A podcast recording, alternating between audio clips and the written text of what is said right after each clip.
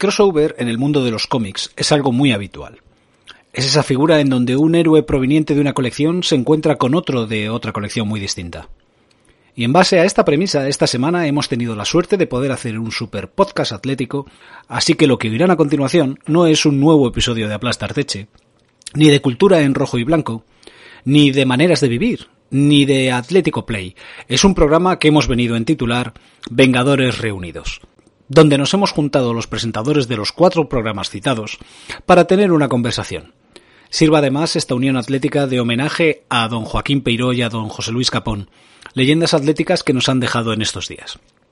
Les dejo ya con la charla que tuvimos y esperamos que les guste.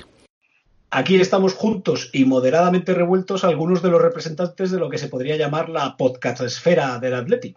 Gente verdaderamente principal en esto, con una trayectoria intachable, elegantes, limpios y con todo lo necesario para dar su opinión autorizadísima. Y también está este humilde servidor de ustedes desnudo de complejos y sin bigote en esta ocasión. La verdad es que para mí es un auténtico honor dar la bienvenida, que no presentarles, a primero a don José Manuel Tenorio como prócer de Cultura en Rojo y Blanco, a don Juan Álamo, profesional de larga trayectoria y presentador de Vivir, y a Luis Momblona Mombly, insigne director de Atleco Play. Así que sin más preámbulos, vamos a dar eh, paso a este experimento que hemos convenido en llamar Vengadores Unidos, en honor al cómic de la Marvel y del propio Tenorio. Teno, la primera pregunta. ¿Tú eh, los podcasts con o sin cebolla? Para empezar, Vengadores Reunidos, chaval. Dice muy poco de, tu cultura friki. Es que yo soy, yo soy, soy más de DC que de Marvel, perdóname. Ya, ya. Una excusa, eso se lo dirás a todas. yo con cebollas. Siempre con cebolla. O sea, la tortilla sin cebolla y los podcasts sin cebolla. En este caso, en nuestro podcast, la cebolla es Miguel Sosa, que como todos sabéis es el perejil de todas las salsas y con el que yo mantengo una imaginaria y ficticia enemistad dentro del podcast para corregirnos mutuamente. Pero claro, con cebolla siempre, por supuesto. Juanma, ¿qué ha supuesto para vosotros este confinamiento? Aparte de un, de un, aumento de, producción, porque evidentemente antes os juntabais una vez por semana a hacer programa y ahora hacéis dos por semana. Mira, eh, a mí me gustaría, ahora que no me oyen, eh, me gustaría agradecerles a los que un día vinieron a buscarme para hacer lo que hacemos eh, y se enfrentaron con el dueño del sitio donde íbamos a grabar el programa. De hecho, a mí me costó pedir perdón, incluso en el primer programa que hicimos, eh, precisamente porque, porque yo estaba enfrentado por otras razones locales a ese medio de comunicación. Eh, y, bueno, pues ahora que no me oyen, quiero agradecerle a, los trastornados estos que un día vinieron a buscarme a mí para poner en marcha lo, que hacemos. ¿no? Pues al final lo que nos exige, o lo que nos está exigiendo todos estos días, yo creo que es un ejercicio de, de, de rojiblanquismo intenso, ¿no? porque hay que ir a buscar al corazón historias que le podamos contar a la gente y que a la gente le puedan resultar mm, absolutamente lejanas o muy cercanas. Es decir, ese puntito donde uno le da en la fibra y dice, ahí va, pues estos tíos, pues es verdad, oye, pues no sé qué, pues, pues resulta que tal. Eh, algo que te llame un poco la atención y que te caliente un poquito el corazón ese y que digas, oye, pues hay que hacerlo. Y luego, eh, efectivamente, pues te supone una terapia de grupo que yo creo que es innegable, ¿no? Al final estamos hablando de gente eh, que en estos momentos yo creo que el que más y el que menos en su familia tiene a alguien cercano o algún amigo o alguien al que ya le ha pasado algo. ¿no? Creo que, es innegable, o sea, es que estamos todos así. O sea, y, una vez que tienes eso, a lo que te enfrentas a partir de ese momento es, es precisamente a, a salir adelante, ¿no? Y si con estos ratitos que en lo que le, ponemos voluntad, ¿no? Yo le decía, oye, oye, cualquiera que piense, estos tienen que ganar un pastizal por hacer esto, ¿no? Pues conviene recordar a la gente que todo el pastizal que ganamos es el tiempo que invertimos, que no tiene retorno, que no tiene retorno. Y yo creo que eso es importante, ¿no? Y que la gente al final, pues que te reconozca lo que estás haciendo, ¿no? Que al final le despejes un ratito la cabeza, que si alguien está pasándolo mal en un hospital y que alguien le diga, oye, pues mira, pues, pues ponte esto, este ratito, eh, eh, estos 40 minutos, estos 50, 30, 60, lo que sea, ¿no? Que, y, al final, pues, pues te conmueve, ¿no? El, saber que, estás intentando poner tu granito de arena en, semejante tsunami, ¿no? de todas nuestras vidas como el que vamos a vivir y como el que estamos viviendo. Luis, cuéntanos tú. Para vosotros eh, que soléis grabar en estudio, ahora estáis haciendo un podcast mucho más tradicional, más de de hacia adentro. Sí. Pues eh, claro, nos hemos visto obligados un poquito por, las circunstancias, lo primero por nuestra seguridad propia, por responsabilidad. Ya decidimos que el último programa eh, fue el especial del Liverpool. Eh, ya había empezado toda la, situación con el COVID-19 ya ser dramática en España y incluso nos planteamos no hacerlo, pero claro, era la gran disyuntiva porque era uno de los programas más importantes que, prácticamente podemos decir de, esta temporada, incluso uno de los mejores que de, toda la trayectoria que llevamos, porque era tras una victoria en Anfield que fue impresionante. Y claro, eh, teníamos la responsabilidad con nuestros oyentes de, hacer ese programa. Entonces finalmente decidimos, eh, decidimos hacerlo, pero ya eh, que fuera el último. Y la situación ahora, claro, ha cambiado. Ahora intentamos hacer un poquito más de vídeos en, YouTube, adaptándonos un poquito a la situación. Y luego también hacer podcasts un poquito artesanales, ¿verdad? Pues con audios propios de cada uno de nosotros en casa y luego con una edición musical. Siempre pues para intentar ayudar a, nuestros oyentes y a nosotros mismos también, como dice Juanma, que para nosotros es, yo lo veo como algo bidireccional, es decir, es una cosa que, a nuestros oyentes eh, les, aporta mucho porque, porque para ellos es su momentito de Atleti y también para nosotros para un poquito abstraernos de toda la, actualidad cuando ves la televisión y, las noticias, los medios de comunicación, la situación tan, tan deprimente, pues para nosotros también es una, una válvula de escape fundamental y, que lo llevamos pues, pues, pues como podemos. Yo eh, quiero añadir que eh, nosotros, que somos el, menos futbolero de, todos los podcasts, porque nosotros planteamos esto, como dice mi amigo José Luis Garcés, ¿qué coño tiene que ver el fútbol con ser del Atleti? Que es nuestra postura, ¿sabes? toda la razón. Totalmente accesorio al resto. Eh, sí que, joder, un poco el resumen de lo que habéis dicho vosotros, ¿sabes? Es que eh, a mí la cabeza me la despeja. Imagino que el que escuche las tontunas del nuestro, que no hablamos nada más que de, cosas eh, para intentar hacer cucamonas y cuchufletas, pues imagino, imagino que también. Entonces, con que uno te escriba en Twitter, que supongo que os pasará todo, con que uno te escriba en Twitter y dice, qué bien me lo he pasado, cómo ha molado este episodio, joder, tío, se te llena eh, el, el, alma de satisfacción, de verdad, que es gloria bendita, ¿sabes? Porque sabes que eso, sin querer, ser protagonista, pero le has hecho feliz a alguien. Y eso mola un montón, tío. Sí, por ejemplo, increíble. Tenorio, por ejemplo, o sea, em, nosotros, ya sabéis, no nos llevamos ni un duro de, hacer el programa. Ni, nosotros. Gracias a Dios, gracias a Dios ahora hemos encontrado un patrocinador que paga el programa y gracias a eso no tenemos que pagar porque llevamos muchos años pagando muchísimo dinero en nuestro bolsillo. Eh, y muchas veces, claro, pues eh, hay circunstancias en la vida pues, que te hacen pensar si, si puedes continuar, porque es un esfuerzo sobrehumano. ¿eh? estamos, yo tengo mi trabajo todos los días, luego tengo mi familia y luego tengo que estar pendiente de las redes sociales, de organizar el guion, el programa. a las 11 de la noche hasta las 12, me acuesto a la una y pico, me levanto a las 6. O sea, es una paliza constante, pero yo veo un mensaje en Twitter, un mensaje en iVoox. Chicos, me ha encantado, sois los mejores. Y yo ya, para mí ya está pagado todo, no necesito ganar ni un duro porque lo que le he dicho siempre a mis compañeros, para mí lo ideal sería que, esto me diera para dejar mi trabajo y dedicarme plenamente a esto, porque le pondría toda la pasión que le pongo y daría todo y yo creo que, haríamos un programa todavía mejor. Pero como sé que eso es algo súper lejano y casi imposible, pues a mí, por ganar algo más o menos, lo, que me llevo es, el cariño de la gente y eso es para mí lo más importante. No, evidentemente. Yo a mí, a mí me pasa eh, lo mismo que lo que está diciendo Luis. O sea, mm, creo que, que eh, el único que es profesional de esto es, es Juanma. Y, ¿Qué era? ¿Qué era? O, bueno, eh, yo sigo considerando que eres profesional de esto. A ver, a ver, a ver. Ahora, ahora tal y como estamos todos, eh, pues los ingresos son, son de aquella manera, digámoslo así. Pero yo como, como intruso dentro del mundo de, la, de, las comunicaciones o del periodismo, porque tampoco considero que, lo que nosotros hagamos pueda llamarse periodismo, sino que se puede llamar más bien entretenimiento. Eh, porque lo que intentamos es eso, es entretener un poco, hablar de lo que es una pasión común que tenemos eh, todos los, los, que intervenimos en los distintos programas e intentamos cubrir un espectro que no existe realmente en los medios mayoritarios. Entonces, eh, creo que eh, ese mensaje que te manda alguien que te dice, oye, eh, qué bien me lo he pasado, lo que me he reído, he conseguido hoy sortear el atasco escuchando, pues eso realmente es el pago que, que recibimos.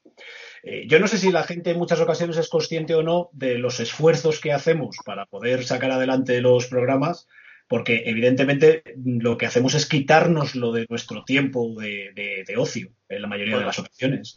Bueno, hablar, hablar por nosotros porque nosotros no tenemos ni guion ni, nada. Mira, de todas maneras, de, todas maneras. Anarquía, anarquía controlada, ¿sabes? Nos, nos, supone, a, mí de verdad me supone eh, un esfuerzo gigantesco, no antes ni después, sino durante, porque vosotros no sabéis lo que es reconducir a esa tropa que yo tengo ahí, ¿eh? Esto, yo muchas veces he intentado hacer una escaleta, decir, mira, vamos a hablar de esto y de esto. Llegamos allí a, grabar, a tomar por culo la escaleta, ¿sabes? No hay nada. Intento meter los temas que hemos acordado eh, al principio. Nada, eso, aquello eh, es un caos. El único que sigue un poco el guion es el pobre Enio, que es un tiempo disciplinado. ¿Por qué? Porque es ingeniero. Pero de todas maneras, de todas maneras, os voy a decir una cosa. Eh, yo que tuve la suerte, he tenido la suerte a lo largo de mi vida de trabajar con gente muy buena haciendo radio, gente magnífica haciendo radio.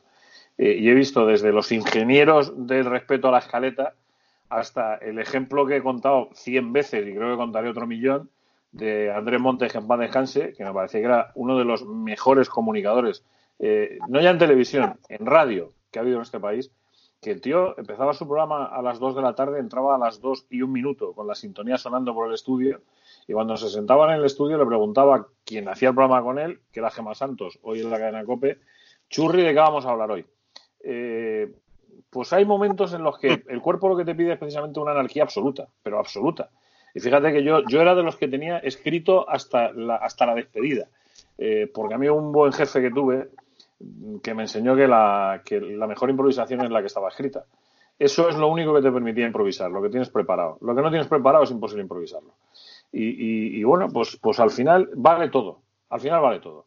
¿Por qué? Porque como habéis dicho, y es lo más importante, o sea, de lo que se trata es de que alguien que está molestándose en ir a un sitio a buscar un podcast que le hemos hecho nosotros con todo el cariño del mundo, encima lo escuche. O sea, es que ya es la hostia. Que a mí me parece acojonante ya ese, ese mecanismo de que un tío llegue, un, un chico, una chica, un hombre, una mujer, me da igual, una persona llegue, se moleste en escuchar algo que has hecho, eso ya pues, pues no tiene no tiene precio, ¿no? O sea, es, es, el mejor pago. Oye, pero una cosa, nos está, quedando, nos está quedando esto un poco autofelatorio, con perdón, ¿eh? La verdad. Hablando, con, disculpadme, ¿eh? Que estamos hablando mucho de lo que sentimos nosotros y tal, ¿sabes? Guay, y, y, es verdad que en esta... ¿Abrimos, abrimos el, tele, el, el teléfono a los oyentes? lo que te quiero decir que esta, esta modestia de la que nos, nos arrogamos, de decir, no, nosotros lo hacemos todo por vosotros y tal, no sé qué, que está bien, pero que en el fondo deja, está quedando un poco como, como bueno, eh, lo importante es eh, hablar de, de la leche de, o, o, de otras cosas. Y, y está, o sea, yo creo que ahora mismo lo que, lo que más le preocupa a la gente, os lo digo en serio, es las declaraciones que acaba de hacer Klopp diciendo que perdieron por el coronavirus. ¿No lo habéis visto? Sí, sí, lo hemos leído, lo hemos leído. Que, que, les, afectó a la hora de preparar el partido. La verdad que yo de Klopp tenía, tenía otro concepto. O sea, era un tío que me caía pues, muy simpático. A ver, me sigue cayendo bien. Pero es que ya he visto ciertos comentarios, eh, sobre todo en, después de, de, los dos partidos que, que, hemos jugado contra ellos. Y ahora esto, esta es la última ya, que dice que, que claro que les afectó la situación, no sé qué. Yo que sé, ¿qué quieres que te diga? Klopp ya le, le bajado de pedestal. Pero este, este, este, este tal Klopp es el mismo que decía antes de la eliminatoria una cosa y después otra, ¿no? O sea, este es el que le encantaba a Leti cuando antes de jugar la, el, los, los, dos partidos y ahora ya después es el coronavirus, que, que aquel día llovía, que hacía frío, que no sé qué. Que lo que decía Xavi estaba en césped alto, ¿no? Aquella vez os acordáis. Yo, yo, yo, recuerdo que a mí, a mí eh, mi padre, que en paz descanse, eh, me dijo eh, en una ocasión, evidentemente creo que todos de donde más enseñanza sacamos es de, de, de, nuestros vetustos padres. Y a mí me dijo en una ocasión, hijo, en esta vida a un señor se le conoce no cuando gana, sino cuando pierde. Y creo que en este caso Klopp no ha sabido perder, porque hay que saber ganar y hay que saber perder. Y Klopp, con ciertas declaraciones como esta que estamos comentando ahora, se ha retratado. Eh, le pasaba también a Mourinho y le pasa a mucha otra gente. Y creo que una de las cosas buenas que tenemos los atléticos precisamente es esa, que sabemos ganar y sabemos perder, cosa que, por ejemplo, nuestros vecinos de Concha Espina lo de perder lo llevan bastante mal. Y el saber perder, quiero decir. Entonces, eh, creo que, que, el problema que ha tenido Klopp ha sido ese. Al igual que ha habido mucha prensa, no en España, pero sí en el Reino Unido, que le ha dicho, déjate de excusas, que lo que te ha pasado ha sido que te han pasado por la piedra, reconócelo y ya está porque ese mismo fallo que se supone que tuvo Adrián en el primer gol de, del Liverpool, eh, lo tuvo igual Oblak en el, en el Metropolitano. Es que, fíjate, manda cojones que la mejor alabanza al juego del Atleti no haya venido de España, sino de Inglaterra, con el análisis de ese artículo que fue de Guardian, me parece, o no sé, que, que, diciendo, oye, es que esos goles son fallos tuyos que el Atleti no se hubieran cometido nunca. Es que manda huevos, pero bueno, aquí pasa lo que pasa. Que... Y decir que no, no, no entiende cómo podemos, cómo podemos jugar así. Pues es un equipo que te ha ganado dos partidos eh, en los últimos 15 días cuando no has perdido con nadie en, en todo el año. Pues hombre, eh, pues si, si, también pones en duda esa forma de jugar cuando ha sido el único antídoto para ganarte, pues no sé, dice muy poco de ti. Efectivamente, eh, no sabes. Yo, creo, que habría que hacer ya la petición de chain.org para que nos den la Champions, ya que se va a suspender, porque haber ganado el campeón equivale a una Champions. Claro, como el boxeo, ¿no? Claro, tío, es que, es que así se de lógica. Estaba, estaba intentando leer lo de, lo de este, lo de, lo de Club para, para contextualizarlo un poco, ¿no? Porque yo, en este, no ves aquí si me sale el ramalazo de treinta y tantos años de profesión.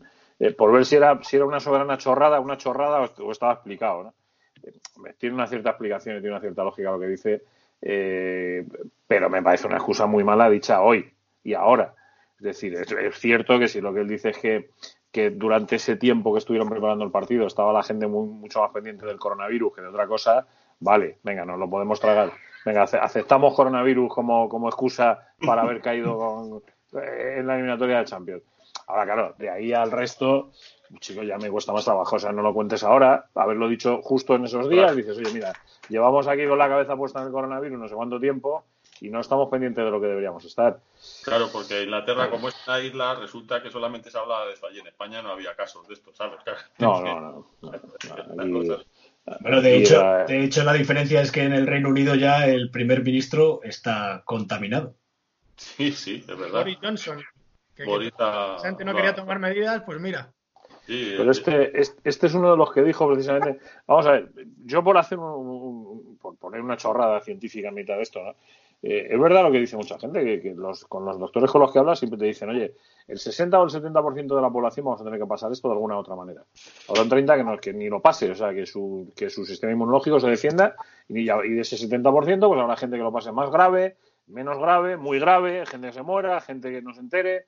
Eh, y esta gente pues apostó por lo más laxo de todo. Eh, el Johnson este pues, dijo, oye, pues mira, nosotros aquí tal, hasta que de pronto se está dando cuenta de que este, este virus es una iba a decir una puta canallada, es una puta canallada que se está llevando gente eh, a chorros, o sea, a chorros.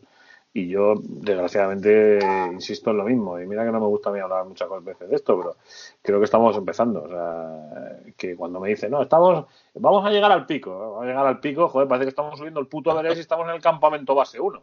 O sea, que está a tres mil y pico metros. Yo lo que estoy preocupado, y esto lo digo totalmente en, serio, es por el príncipe Carlos de Inglaterra.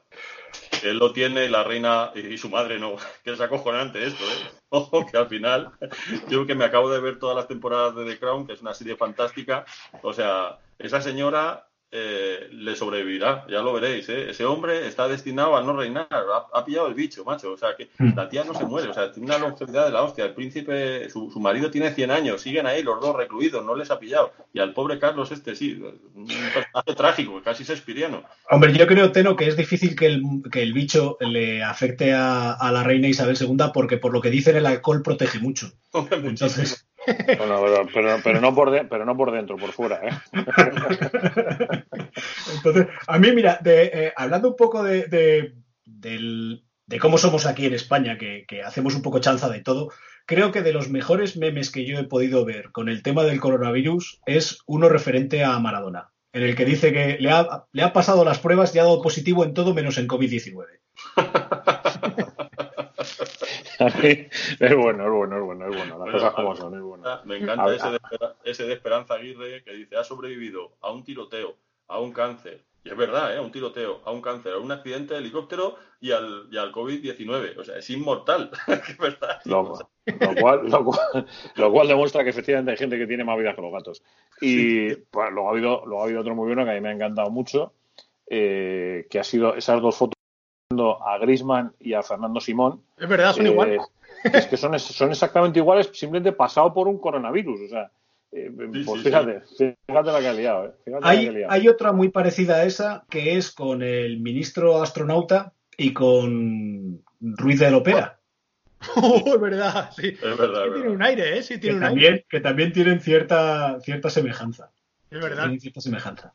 Es verdad, joder, hablando de Ruiz del Opera y del Betis, eh, el otro día, bueno, esto yo ya lo sabía, pero el otro día hice la prueba porque en mi casa mi hija es... eh, aquí so- so- somos de dos bandos, o de Star Wars o de Harry Potter o de las dos cosas.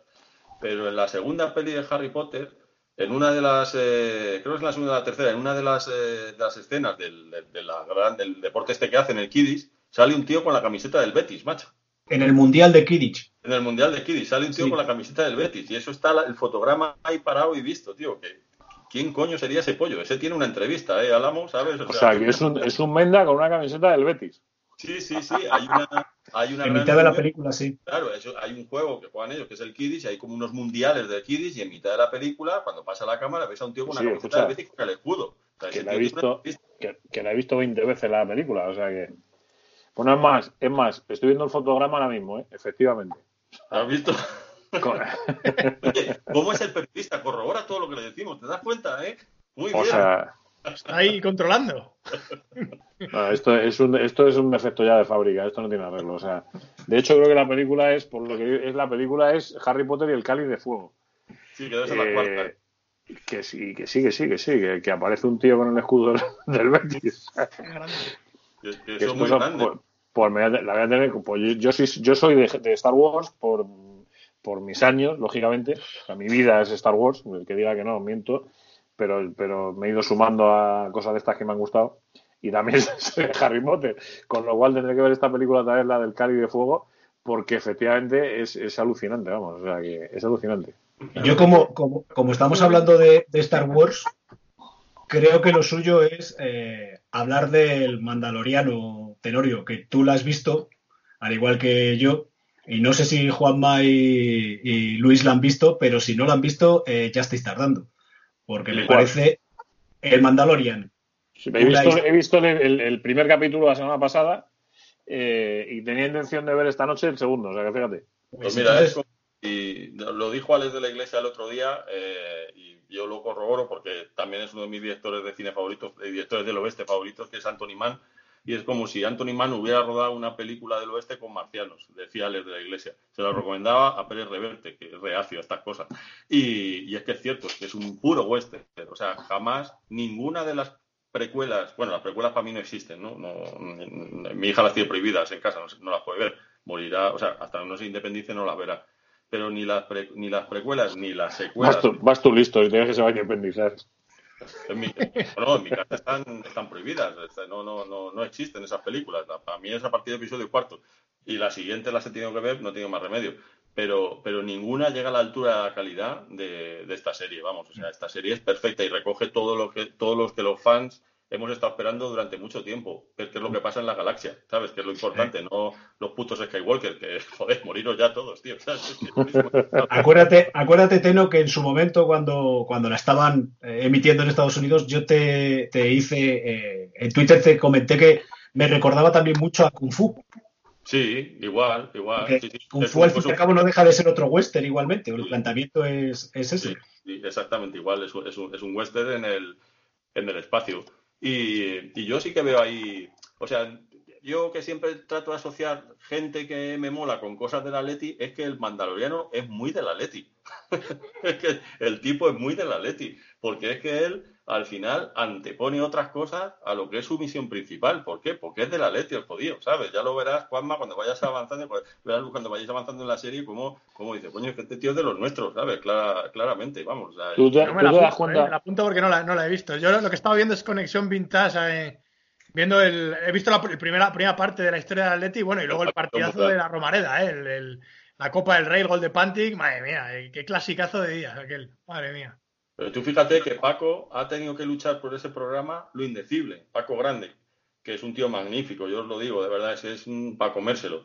Eh, y ha tenido que luchar lo indecible. Y, y ya, por, gracias a Dios, su casa, Televisión Española, se ha dado cuenta de lo de puta madre lo guay que es ese programa, porque es verdad, es que hay una inmensa una inmensa minoría de gente que le interesan estas cosas. Si se las pones en, claro, si las pones a las 3 de la mañana, pues no, claro, pero si las programas con una cierta regularidad y pones cosas interesantes, claro que la gente lo ve. Fíjate, fíjate, además la anécdota, eh, yo creo que yo me he perdido de los programas que hemos hecho de los 64 de manera de vivir, creo que me he perdido dos. Uno porque estaba secuestrado en una habitación de hotel un 28 de diciembre, el Día de los Inocentes, me dejaron encerrado. Eh, y otra, el día que vino Paco Grande al estudio y estuvieron una hora hablando con él. Eh, la sensación que me dio escuchándolo, porque además lo escuché en directo, eh, aquel programa, es que no es que sea Paco Grande un tío cojonudo, es que es de esos periodistas, digamos que no mm, aprovechados al 100% en televisión española, y que lo que hace todo lo que hace es bueno. Y cuando una persona, cuando una persona todo lo que hace bueno es que es un profesional magnífico. cuando, vino, cuando vino a Cultura, eh, en realidad no hablamos de fútbol, hablamos del Dakar, porque venía precisamente de cubrirlo y lo que le apetecía era hablar de eso. Y es que tiene unas ideas, o sea, unas anécdotas acojonantes. Y es que es un tipo, pues eso, un periodista eh, que yo creo que hay poquitos como él de deportes, ¿eh? Te lo digo en serio. Sí, sí, sí. Mira, yo el otro día el otro día estuvimos, estuvimos hablando con, Rubén Uría, tuvo a bien cedernos eh, un ratito y estuvo hablando con nosotros, y yo le preguntaba por, eh, el tema de, lo que hemos hablado en muchas ocasiones con respecto al periodismo deportivo. Parece que lo único que vende ahora son el chiringuito y, cosas por el estilo. Y sin embargo, programas como el de, como el de Paco Grande, parece que no mm, se vende tanto y sin embargo, creo que hay mucho aficionado al fútbol ya no únicamente del Atlético de Madrid, sino de cualquier otro equipo que, le gusta ver ese tipo de cosas, porque no es únicamente los programas que ha hecho del Atleti, ha hecho programas también del Barcelona, ha hecho programas del Madrid, ha hecho programas de boxeo, ha hecho programas de ciclismo, ha hecho programas de, baloncesto, de deporte, de, equipos que no son tan, a lo mejor que tienen tantísimos seguidores como pueda ser cualquiera de los que he citado, sino que recuerdo que hicieron un, programa sobre el, el Fórum Filatélico en su momento, eh, eh, entonces, ese tipo de, información deportiva, ya no de información madridista o barcelonista, que parece que es la única que, se vende hoy en día, creo que sí que tiene su público, pero la señora de Cuenca, esa que a ti te gusta, Teno, eh, no, parece que no es la que ve ese tipo de programas. No, hombre, yo creo que, a ver, las emisoras de televisión se caracterizan por una cosa. El programador de los contenidos de la emisora no quiere innovar, quiere cagarla menos que su rival.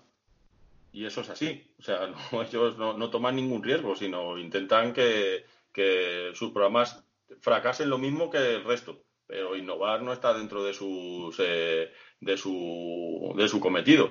Eh, y cuando tú atacas a instintos primarios, pues es más fácil que se, Tú pones un programa como el Chiringuito o como, o como los programas de deportes de después de, del telediario y tal, que son cosas que es eh, casi binario, pues claro, la gente se sienta allí, lo ve, pero también ve Sálvame y también ve otros programas que todos son muy dignos desde mi punto de vista, pero que hay un público, hay un público que no es ese, que, que, no ve la tele. Yo lo que le decía una vez a un, a un productor de televisión, que decía, es que eso no lo ve nadie, porque mira, esta, si juntas eh, la audiencia de la serie esta de televisión tiene 6 millones de personas. ¿Tú te crees que esto que tú me propones, digo, ya, pero es que hay 41, o sea, todas las, la audiencia de todas las cadenas de televisión de una noche, ¿no? Dice, son 8, 8 millones de personas.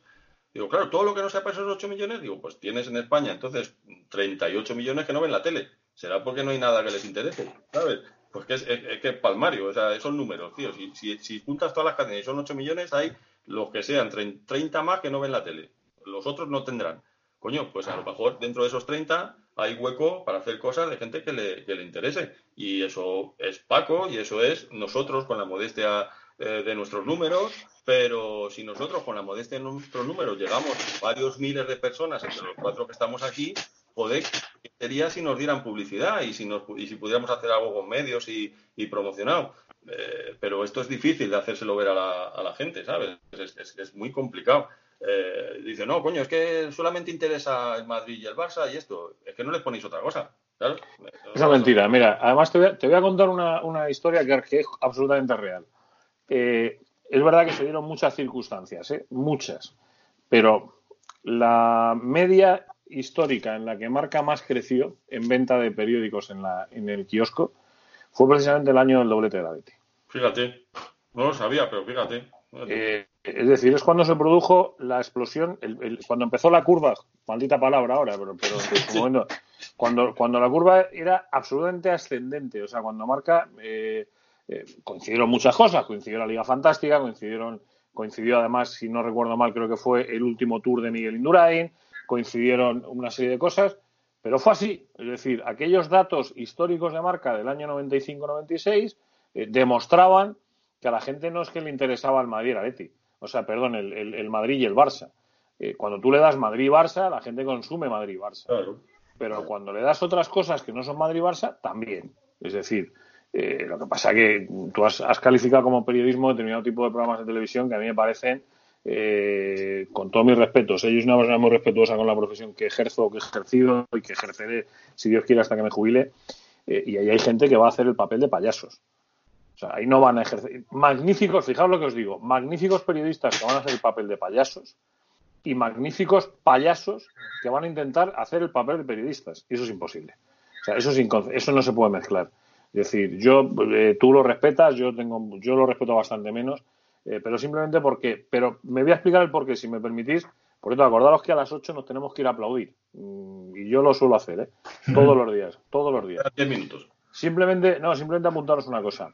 El que ve ese programa no es capaz de distinguir si Álvaro Benito opina con el mismo criterio periodístico que puede opinar José Félix Díaz, o si Petón opina con el mismo criterio periodístico con el que puede opinar Cristóbal Soria, eh, desde el momento que los cuatro están en el mismo nivel y no tienen absolutamente nada que ver en el análisis, el que consume, el que lo ve, no sabe hasta dónde eh, está equilibrándose eso. Es decir, yo respeto tertulias de periodistas, tertulias de gente que no es periodista, pero tertulia como, como le da la puñetera gana, pero que no me intenten vender un Skoda como si fuera un Porsche. Porque Porsche es un Porsche y un Skoda es un Skoda. Mm, y esto es así. Y esto es así. Eh, y las ruedas del Porsche son las del Porsche, no son las del, las del Skoda. Y las ruedas del Audi son del Audi, no son las del, las del Volkswagen. Entonces, eh, yo con esto le pongo mucho, mucho, muchos matices y se lo he puesto siempre. No, hombre, Juanma, yo lo que me refiero en cuanto a, que es respetable, que como cualquier producto que sale por televisión tiene su público. Yo lo que creo es que habría que diferenciar entre el entretenimiento y la información. Evidentemente el chiringuito es un programa de entretenimiento, no de información, es un show, un talk show de gente que va allí, pues, pues, un poco de show, dar de una manera eh, poco rigurosa, si me permite decirlo, eh, la jornada de, fútbol. Ya sabéis que Petón es muy amigo mío, yo le pregunto siempre, ¿por qué coño vas a ese programa? Dice, porque es la única manera de que se hable del Atleti, y es verdad, claro. Tiene toda la razón. yo, además a José, a José le respeto profundamente. pero lo que quiero decir es que es que es el, escalón. Si lo que me refiero es el escalón. Sí, pero lo que te digo es que también creo que hay que, que hay que también decirle a la gente que lo responsable de que existan también esos programas es que la gente, eh, tío, los consume, ¿sabes? O sea, quiero decir que es que no está, ninguno estamos libres de, el que enchufa la tele y pone Sálvame, el que enchufa la tele y pone, y pone chiringuito y se lo cree, tiene un problema, ¿sabes? O sea, tiene un problema. Y ese problema, eh, eh, tío, es, es, jodido para la, para la sociedad, porque si tú tomas eso como si fuera información o como si fuera una cosa de verdad, pues tío, si eres una señora que está ahí, la señora de Cuenca que tú dices, Rubén, que tienes 80 años y no tienes más remedio que entretenerte con el Sálvame, pues bendito sea Sálvame si fuera necesario. Pero una persona de nuestra edad que le gusta el fútbol y tal, y que se crea a pie juntillas eso y que lo tome como referencia, el problema no es del programa, el problema es tuyo, chaval, que eres un indocumentado, claro. Lo que creo un poquito es un poquito la línea de lo que comenta Tenorio y es como que ahora mismo se quiere el rendimiento a corto plazo. Y como sabemos que esos programas, pues quieras o no, esas charlas de bar y, discusiones sin, criterios ni, rigurosidad, pues la gente lo consume, lo consume, pues al final nadie quiere arriesgar en apostar en un proyecto que a corto plazo tendría poco rendimiento, pero conseguiría educar un poquito a la sociedad y poco a poco llegaría a un, un nivel la sociedad y también esos que están un poquito desamparados y que no encuentran contenido que les guste, para, para, unirles a la causa para que en un futuro pudiera tener, tener un poquito más de... Si hay, si hay hueco para todo, el problema es que eh, si, si, hueco hay, el problema es que solamente se apuesta por una cosa, pero yo no tengo ningún problema en que exista el chiringuito, tengo un problema en que no existe otra cosa. Efectivamente, efectivamente Teno, eh, creo que hay hueco para todo y de hecho eh, hemos vivido en años anteriores, por ejemplo, existía en Bean Sports aquel programa que se llamaba El Club, donde mm. se hablaba de fútbol y se muy hacía bueno. un programa futbolístico, de análisis futbolístico, que a mí me parecía muy buen programa y tenía su audiencia que no tenía nada que ver con la audiencia de, de, del chiringuito. No, bueno, era yo, no era yo esa audiencia, porque salía Axel Torres, que es para comérselo también, pero yo a los 10 minutos ya daba cabezadas, es decir, pero es cosa mía, ¿eh? no es cosa mía, es cosa Axel, mía. Axel, yo pienso, es un tío encantador. Lo que yo pienso es que, que vamos, hablo de gusto personal, ¿eh? que a mí eh, lo que me gusta es un poco el punto intermedio, es decir, o sea, no que te sometan a un sistema de datos constante que al final pues eh, al final el fútbol es también la charla, el debate, el, el, el, el chinchar al otro.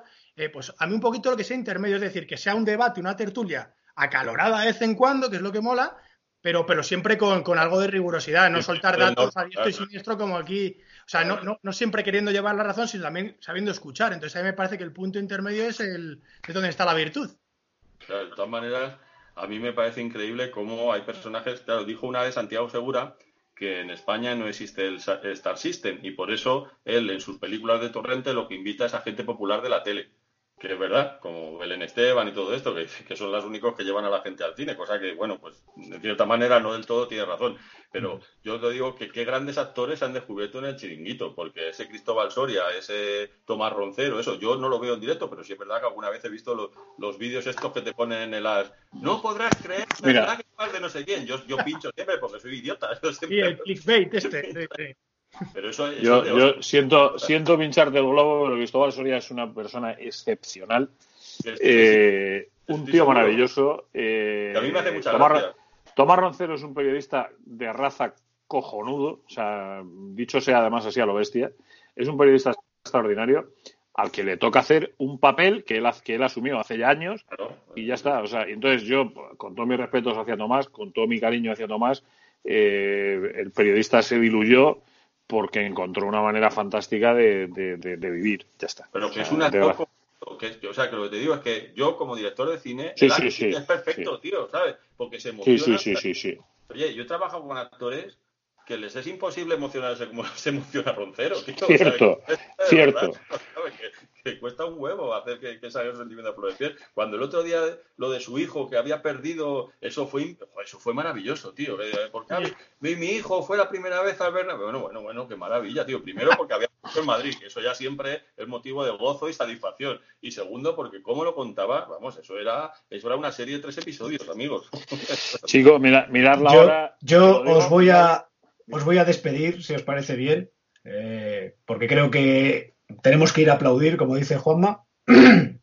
Y espero que, que, lo hayáis disfrutado tanto como he disfrutado yo esta charla, que, que lo que me deja eh, como pozo es que al final entre todos eh, nos juntamos para hacer Atleti y que no hay pelea de audiencia ninguna, sino que ofrecemos distintas visiones de la misma realidad que se completan, se completan unas con la otra. Y, y, que espero que todos hagamos de esta crisis eh, que nos ha tocado vivir, de nuestra guerra, como hablábamos el otro día, Tenorio, y, y que pronto estemos otra vez eh, pudiendo compartir una cerveza juntos y viendo al Atleti. Así que eh, muchísimas, muchísimas gracias a ti, por, Rey. por haber, haber, aceptado esta invitación y nada, nada. espero que haya más, que haya más ocasiones para eh este Vengadores Reunidos tiene que. Sí, hay que repetirlo esto, ¿eh? hay que repetirlo cuando, cuando vayamos pasando semanas y yo me, permitirme que diga lo mismo que digo cuando acabo el Maneras de Vivir. A Upaletti, leche. Claro que sí, joder. Yo vamos a agradecer, agradecerte, don Eduardo, habernos invitado al, al, programa y también un placer haber conocido a Juanma, que no tenía el placer.